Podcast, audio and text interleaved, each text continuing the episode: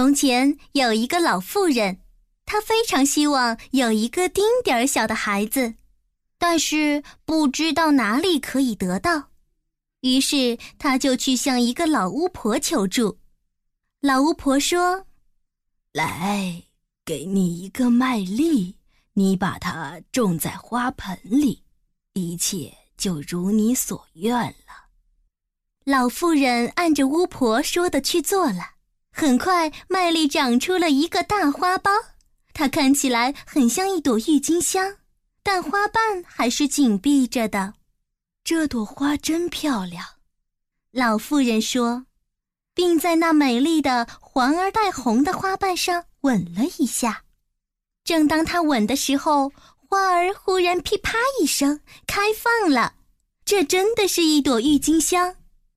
但在这朵花的正中央，在那根绿色的雌蕊上面，坐着一位娇小的姑娘，她看起来又白又嫩，非常可爱。她还没有大拇指的一半长，因此老妇人就叫她拇指姑娘。老妇人用一个发亮的漂亮的胡桃核儿给拇指姑娘当摇篮，用蓝色紫罗兰的花瓣做垫子，还用玫瑰的花瓣当给拇指姑娘当被子。晚上她就睡在这里，白天她就在桌子上玩耍。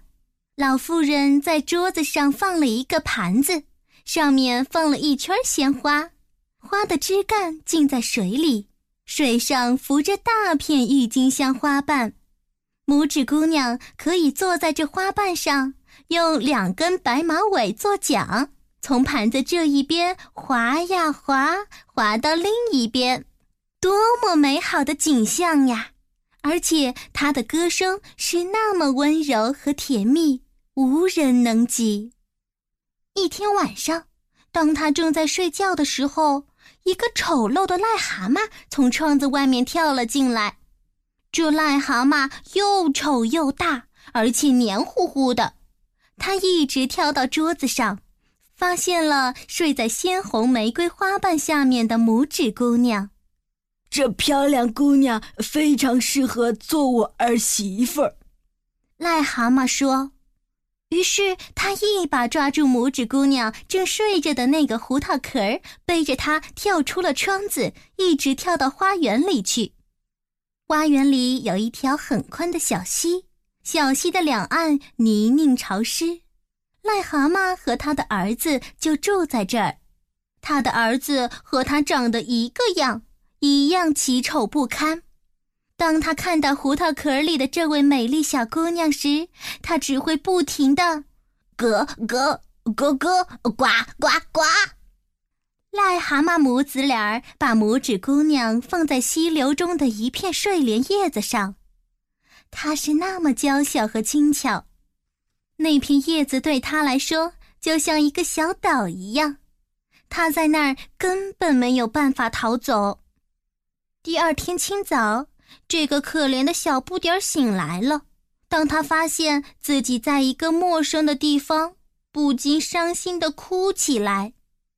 这片宽大的叶子周围全都是水，他根本没有办法回到陆地上去。老癞蛤蟆和他的丑儿子向拇指姑娘游过去，老癞蛤蟆在水里向她深深地鞠了一躬，说：这是我的儿子，你未来的丈夫，你们将会在沼泽里过着幸福的生活。他们搬走了拇指姑娘的小床，把她安置在新房里。拇指姑娘独自坐在绿叶上，不禁大哭起来。在水里的鱼儿听到了癞蛤蟆的话，都伸出头来，想瞧瞧这个小小的姑娘。当他们看到美丽的拇指姑娘的时候，都为拇指姑娘打抱不平。怎么可以让这么漂亮的小姑娘下嫁给癞蛤蟆呢？他们聚集在那片绿叶的梗的周围，用牙齿把叶梗子咬断了，这片叶子顺着水飘走了，带着拇指姑娘飘走了，飘得非常远，飘到癞蛤蟆找不到的地方去了。拇指姑娘飘啊飘，飘过了许许多多的地方。灌木林里的小鸟看到她，都唱道：多么美丽的一位小姑娘啊！叶子拖着她漂流，越飘越远，最后拇指姑娘就飘到外国去了。就在这时，一只很大的金龟子看到她，它立刻用它的爪子抓住她纤细的腰，带着她一起飞到树上去了。天哪，可怜的拇指姑娘害怕极了。金龟子把花蜜拿给她吃，还赞叹她是多么的漂亮，虽然她一点儿也不像金龟子。不久，住在树林里的那些金龟子全都来拜访，他们打量着拇指姑娘。金龟子小姐们耸了耸触须说：哎，她只有2条腿而已，怪可怜的。她连触须都没有。其中一个说：跳的腰太细了，她完全像一个人，她是多么丑啊！所有的女金龟子们齐声说。当然，拇指姑娘确实非常美丽，甚至劫持她的那只金龟子也是这样想的。不过大家都不停地说她难看，她最后也只好相信了，不愿意要她了。拇指姑娘又自由了。他们把她放在一朵雏菊上面，她坐在上面哭得非常伤心。她以为自己长得很丑，连金龟子也不要她了。可是她仍然是最美丽的姑娘，那么娇嫩，那么动人，像玫瑰花瓣一样。整个夏天，可怜的拇指姑娘孤单地住在这个茂密的树林里。她用草叶为自己编了一张小床，把它挂在一片大牛蒡叶底下，这样就不会被雨淋湿。她依靠花蜜当食物，喝着每天早晨凝结在叶子上的露珠。就这样，夏天和秋天过去了。冬天来了，那些总是为她唱歌的鸟儿都飞走了，树和花也都凋零了。她栖息在下面的那片牛蒡叶子也慢慢枯萎，只剩下一根枯黄的梗子。她感到十分寒冷，她的衣服都破了，她的身体又是那么瘦削和纤细。可怜的拇指姑娘，她一定会冻死的。慢慢开始下雪了，她只好把自己裹在一片干枯的叶子里。可是这并不温暖，她冻得瑟瑟发抖。他漫无目的地四处寻找可以栖身的地方。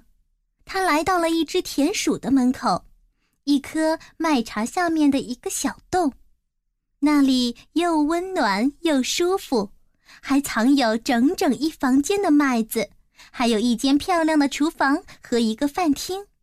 可怜的拇指姑娘2天都没吃过东西了，她希望田鼠能施舍颗麦粒给她。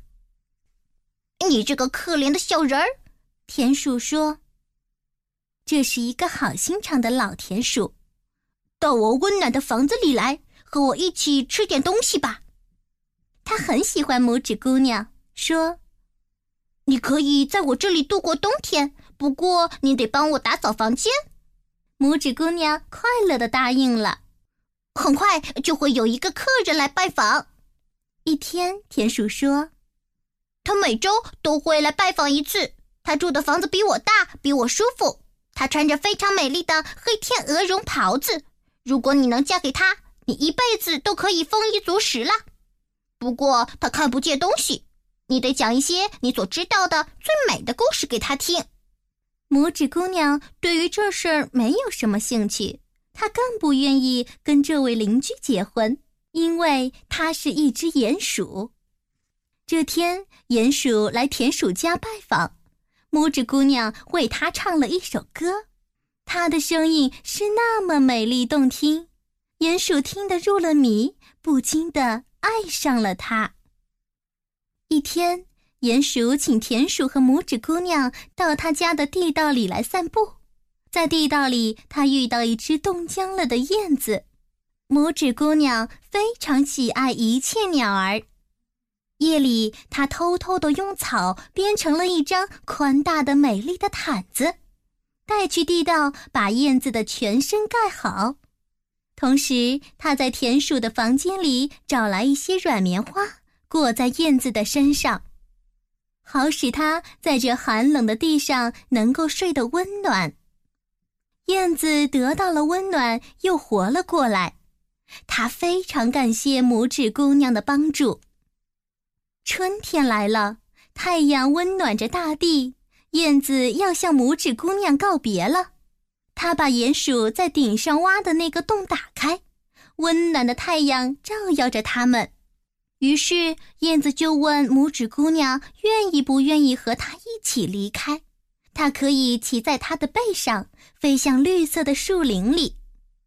不过，拇指姑娘知道，如果她这样离开的话，老田鼠会很伤心，因此她没有和燕子一起离开。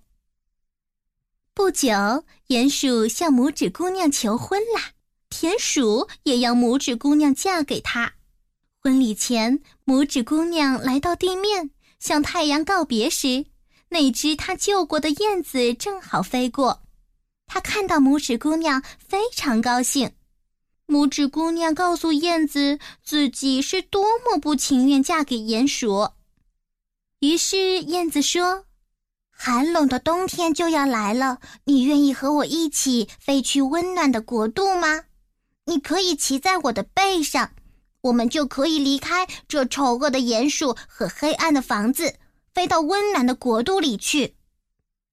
于是拇指姑娘坐在燕子的背上，把脚放在她展开的双翼上，同时用腰带把自己紧紧地系在她最结实的一根羽毛上。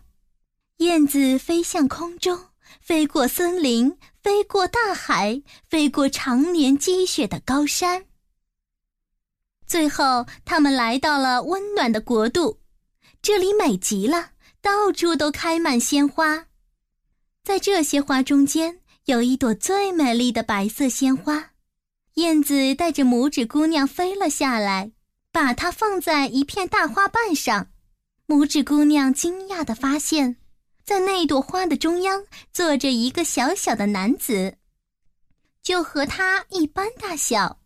它是那么白皙和透明，就像玻璃一样，头上戴着一顶华丽的金王冠，肩上还长着一双发亮的翅膀。它是花的精灵，每一朵花里都住着这么一个小小的人儿，而这一位却是他们的国王。当这位年轻英俊的国王看到拇指姑娘的时候，非常高兴。他从来没有见过这么美丽的姑娘。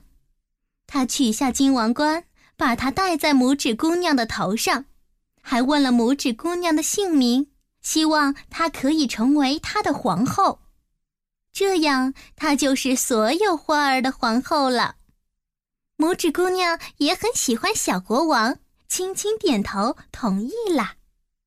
这时，每一朵花里都走出一个小人儿，有男的，有女的，他们是那么可爱。他们每人送了拇指姑娘一件礼物，其中最好的礼物是从一只大白蝇身上取下的一对翅膀。他们把这对翅膀安到拇指姑娘的背上，现在她可以在花朵之间飞来飞去了，快乐极了。燕子为他们唱出美妙的歌曲，祝福他们。从此，拇指姑娘和小国王一起过着幸福快乐的生活。